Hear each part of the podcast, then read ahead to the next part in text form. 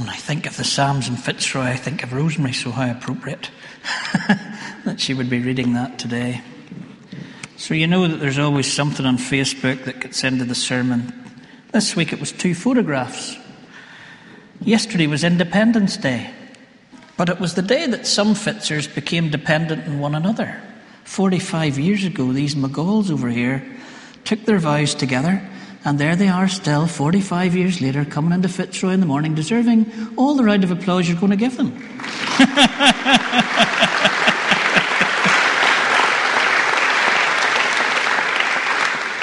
and uh, Ian and Caroline, who usually sit over here, they're photographing up as well. They're not here this morning, but uh, I was thinking about that. I was thinking about getting married on Independence Day. There's something really subversive about that. We'll take Independence Day and we'll say, no, independence is not what we want in life. We want to be dependent on one another. And that is subversive. Chris Fry, and I've written a, a poem that's in one of the poetry books. If you want to buy them for the Build Fund in Uganda, feel free to do so. Was that marriage is a revolution because it is against what society suggests that we're all about us and ourselves that we somehow, when we come to this moment of committing to somebody, we're saying we're going to depend on somebody else and commit ourselves to somebody else. It's a revolutionary, subversive act. Psalm 133 was our favourite piece of scripture at CU about 1984 to 86. Now, when I come back to it over the course of the last couple of weeks, I thought, why on earth was that the case? Why on earth was this psalm so important to us when we were at university? And I think probably it was the first time when we came to university that we were meeting people from different denominations. I remember a Baptist saying that he couldn't believe that Presbyterians were Christians. It's something he grew up not being told was true. And I remember sharing communion. Should I have been should we edit that out, Richard? I'm not sure. At a Christian Union weekend, I was the closest to ordination in the, in the group, but there was people who were Salvation Army who'd never taken communion before. And it was this coming together of those of us from different journeys of faith trying to somehow bring it together in unity. What Rosemary has just been reading is short but very, very powerful. How good and pleasant it is when God's people live together in unity. It's thought that perhaps David wrote this when he was being made king, because all the tribes came together and they unanimously voted him as king. So this was a coming together and unifying thing um, when he had become their king. And how appropriate then it would be that when they were walking up, and maybe as they were walking up in the songs of ascent that we've been thinking that maybe they were going up to Jerusalem, and as they're going along the road, I'm imagining that they all didn't start out in a car park somewhere in Capernaum, um, that there wasn't a, a, a sort of bus and uh, pay, ride, pay and ride kind of thing, that they would have been people in the different villages joining them as they went. And that somehow this group of people, as they've come to this psalm, further down the road in the uh, Psalms of Ascent would have been this collection, as I call us, a menagerie of misfit people coming together on the road to journey together in unity. That's the image that's there. And unity in Scripture is there throughout. Jesus, very important, and we preached on it just a couple of years ago in John 17. How important is unity to Jesus? My prayer is not for them alone I pray also for those who will believe in me through their message, that all of them may be one. Just as you are in me and I am in you, Father, may they also be in us so that the world may believe that you sent me. Jesus wanting his people to be one, to be united. Philippians 2, in a church that had uh, factions, and wasn't getting on too well together. What does Paul speak into that church about? Unity. Therefore, if you have any encouragement from being united with Christ, if any comfort from his love, if any common sharing in the Spirit, if any tenderness and compassion, then make my joy complete by being like minded, having the same love, being one in spirit and of mind. Do nothing out of selfish ambition or vain conceit, rather, in humility, value others above yourselves, not looking to your own interests, but each of you to the interests of others. We're kind of back to Tony and Valerie and the vows they took 45 years ago, and not looking to your own interests, but each of you looking to the interests of each other. And then, of course, Paul goes into that wonderful hymn about Jesus' humility and becoming incarnate. Or what's the image right at the end of all this? Where are we heading to in this journey, in this story of believers? Revelation 7 After this I looked, and there before me was a great multitude no one could count, from every nation, tribe, people, and language, standing before the throne and before the Lamb. Unity. Unity. How good and pleasant it is when God's people live together in unity. It's actually what this table's all about. We thought a few weeks ago about Eden, how we reached to be something more than we were because we were lied to and deceived to thinking we could be more than human, and ended up fallen and less than the human we were created to be. The relationship with God was broken sent out into uh, the east of Eden. Relationship between man and woman.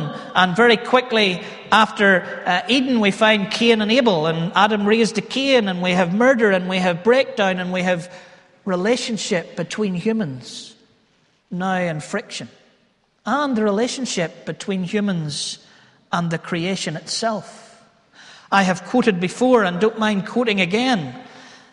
um, Walter Brueggemann, not Walter Brueggemann, um, Frederick Buechner's idea of sin. The biblical concept of sin is centrifugal. Now, if you're a scientist, and I know there are many in here, when I, when I use this quote, people say, Well, do you know, Steve, centrifugal, you really can't, it doesn't really work the way it, let's just use it as a concept for the moment. Well, let's not go into the actual. Um, here's what he says Sin tends to push everything out towards the periphery other people and God and the world, society and nature. Whatever you call the greater which you're a part of.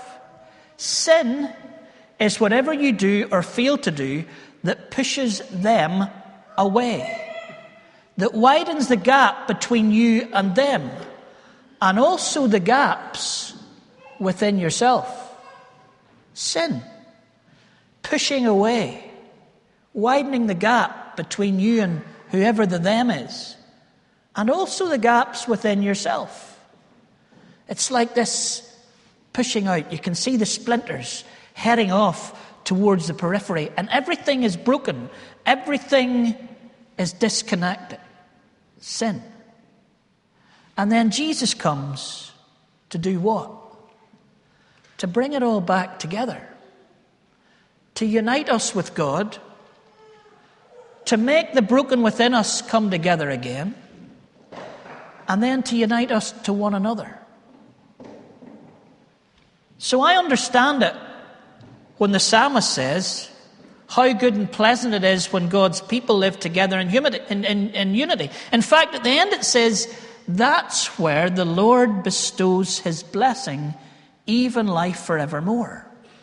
This getting along together thing, this connecting again with each other, this idea of getting rid of the friction, as Jonathan has been praying before I preached, this is actually something at the core of what the table, the cross, the resurrection, the Holy Spirit being poured out is all about.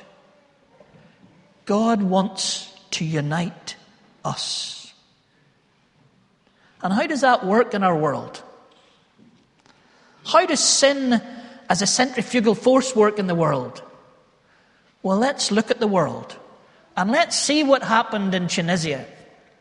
And let's see what's happening around America. And let's realize that this sin force is breaking down and pushing people away. And the Christ force is that which wants to bring people back together.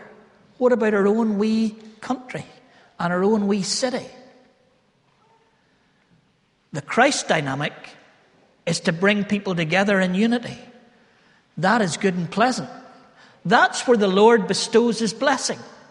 And if we in this country want to know the Lord's blessing, then we should be about uniting our people, breaking down the divisions, using the power of this cross in reconciliation and peace building, as indeed we have been doing. There's a call to brother and sisterhood in the Gospels. There's a call to brother and sisterhood as we gather around this table. I'm not sure whether you had the privilege of seeing it. You could go back home now and see it. If you have 36 minutes in your life over this summer, then use them to listen to Barack Obama's eulogy um, down um, uh, in Charleston for the minister, Clemente Pinckney, I think his name was. 36 minutes, the President of the United States of America on grace.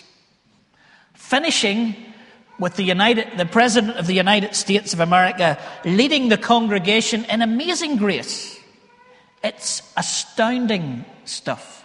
Now, it's not a sermon, and me as a preacher have my critiques of it, but as a eulogy at a funeral, as a speech of the President of the United States of America, it is utterly astounding and outstanding.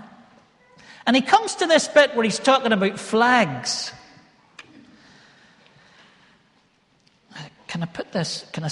No, I better not. I'll not go there. Um, something happened last week, but I'll not share it because it'll go out on the, the web. If you want to know what happened, come and talk to me afterwards. There'll be a queue I can tell. Um, he talked about flags, and of course, in the uh, southern states at the moment, the Confederate flag is really important. In fact, in East Belfast this week, the Confederate flag was equally important, but then most flags are important in East Belfast. But what he was saying was that the Confederate flag that was causing this fear or this resentment or this division in the southern states, he said, if we're living by the grace of God, if we're living by grace, then we need to fly our flags by grace. So it might be an act of grace to bring the Confederate flag down. It might be brought down as an act of grace. And it wasn't just the flag issue that I started to think about and blog last week, that actually, if we're going to fly flags in our city, and we, and we flew them with an attitude of grace, then I think people have a right to fly their flags. It wasn't just the flag thing that got me.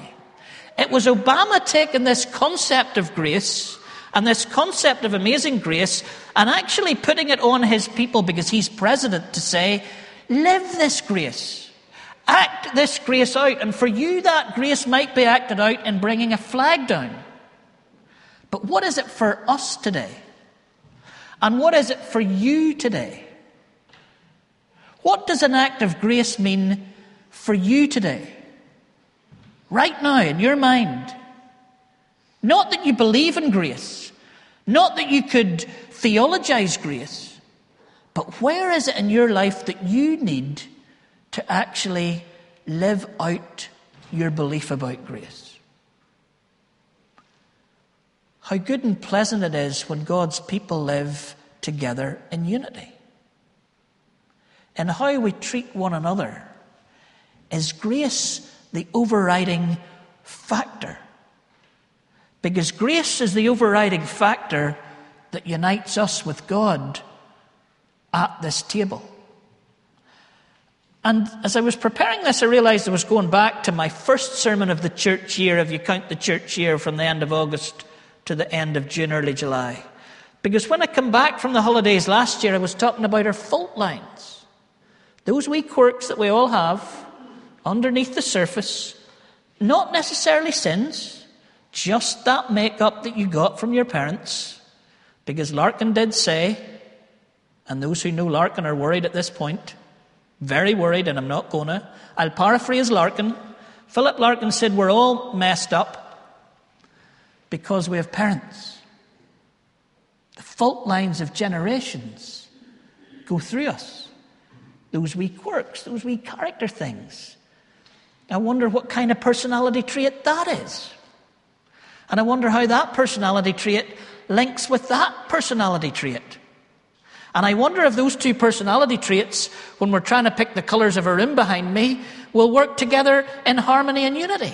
How good and pleasant it would be, eh, but there might be work there. And that work might be a work of grace as we in the family of God come together from all our different class backgrounds, all our different geographical backgrounds, all our different theological backgrounds, all our different parental quirks. As we come together and God longs to bestow His blessing in our unity, then grace will be an overriding factor. There's two images here. I'm not going to go into them today, but they're interesting images.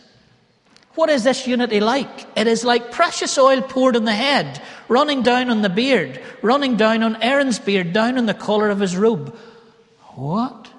Well, if we go back to Exodus 30, Aaron, when he became a priest, they mixed this oil and they put it on his head. And it rolled down. And it was an anointing of God in priesthood. And so when we come in sense of unity, there's the sense of this presence of God in this unifying thing that God does by grace. And that moves into it is as if the dew of Hermon were falling on Mount Zion. For there the Lord bestows his blessing, even life forevermore. Now, if you were here as um, uh, Desi took us through the book of the Exodus, uh, I've been on this for quite a while since, but there's been that sense where that journey of the Exodus was from down in the Delta um, around the Nile, and it was going up, and they eventually got up on Zion, and they got all those uh, kinds of laws and all these kinds of no, well they went up first on uh, Mount Sinai and they got the law and then there's this idea of going up into onto Zion where they were going on this um, journey of ascent and Hermon um, would be even above that and, and geographically it wouldn't be able to be done but the idea that Desi was saying is that it's as if in, in their belief that somehow this was an image of where God was at the top of the mountain. And so, if the Jews falling down from the mountain, even on Zion where they're going up to, there's this sense that this is the blessing, the refreshing of God coming down upon them. If we live in unity, if we live in community, then this will be the place where we will be refreshed by God. So I started thinking about this idea of where the Lord bestows his blessing. And I'm back to another story I've repeated before. That story where I was in that room in Cape Town on Guguletu, and Cindy was literally dying in front of me. She had a few weeks to live.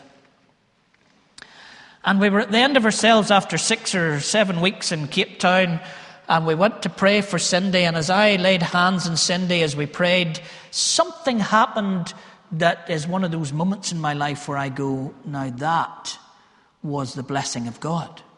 Very few, but they happen now and again. Those moments where you just sense, oh my word, that was a connection. And as I unpacked that, I realized that it was where Jesus said, when you do this to the least of these, you do it to me. If you do this to the least of these, you do it to me. If you do this to the least of these, you connect. That's where I am. Yeah, we can say where two or three are gathered, he is in the midst. That's really easy because here two or three are gathered. But what about us going out to those who are dying or on the street? If you do this to the least of these, Jesus said, you do it to me. If you do it, I guarantee you'll get that blessing. That sense of God's presence. And so, where there's unity, and maybe where there's unity after division, maybe where there's unity that's only been the result of this grace interrupting, I believe that blessing will be there because God, in His fullness of presence, is there where we're obeying what God has told us to do. It would be easy in this psalm to think, look, that's a nice wee psalm. Look, it's pleasant, you know, when people get along. This is much more profound than this. Because people getting along is something really important at the heart of God. He wants us to get along. He wants us to be united.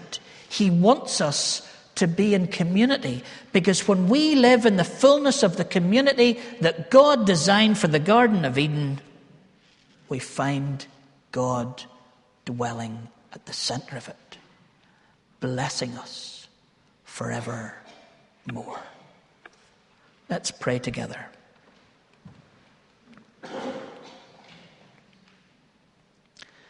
Lord, when we stop to think of sin as that pushing away, pieces flying out to the periphery, suddenly we see something of our own lives, relationships breaking down, personal relationships breaking down, church relationships breaking down. Denominational relationships breaking down, societal relationships breaking down, the breaking down of relationships between nations. Suddenly we see that this sin force pushes away, causes gaps. And then, if we look closely enough, we see those gaps even within our own hearts, our own souls, our own minds. Disunity dysfunction, broken world. And into that, Lord, we see the grace force, the Christ force, the redemption force bringing salvation into our own hearts and souls. That this table that we'll gather around in a moment or two is the place that we remember where Jesus died to repair us inside, to redeem us inside, to save us from the sin force that was breaking us apart and healing us again and restoring us again. And then pouring out into our relationships with each other in church and denomination, in society, and in the nations. Lord, there, where you repair and restore and unify again, is your blessing. And we pray that this week and the weeks beyond it, we would live in the midst of your blessing because we would be a people who would live for that unity and act out these words of, these ideas of grace to one another. So as we gather around this table in a moment, make it a remembrance that unifies, restores, redeems, and brings back all those flying pieces into wholeness again. We pray it in Jesus' name. Amen.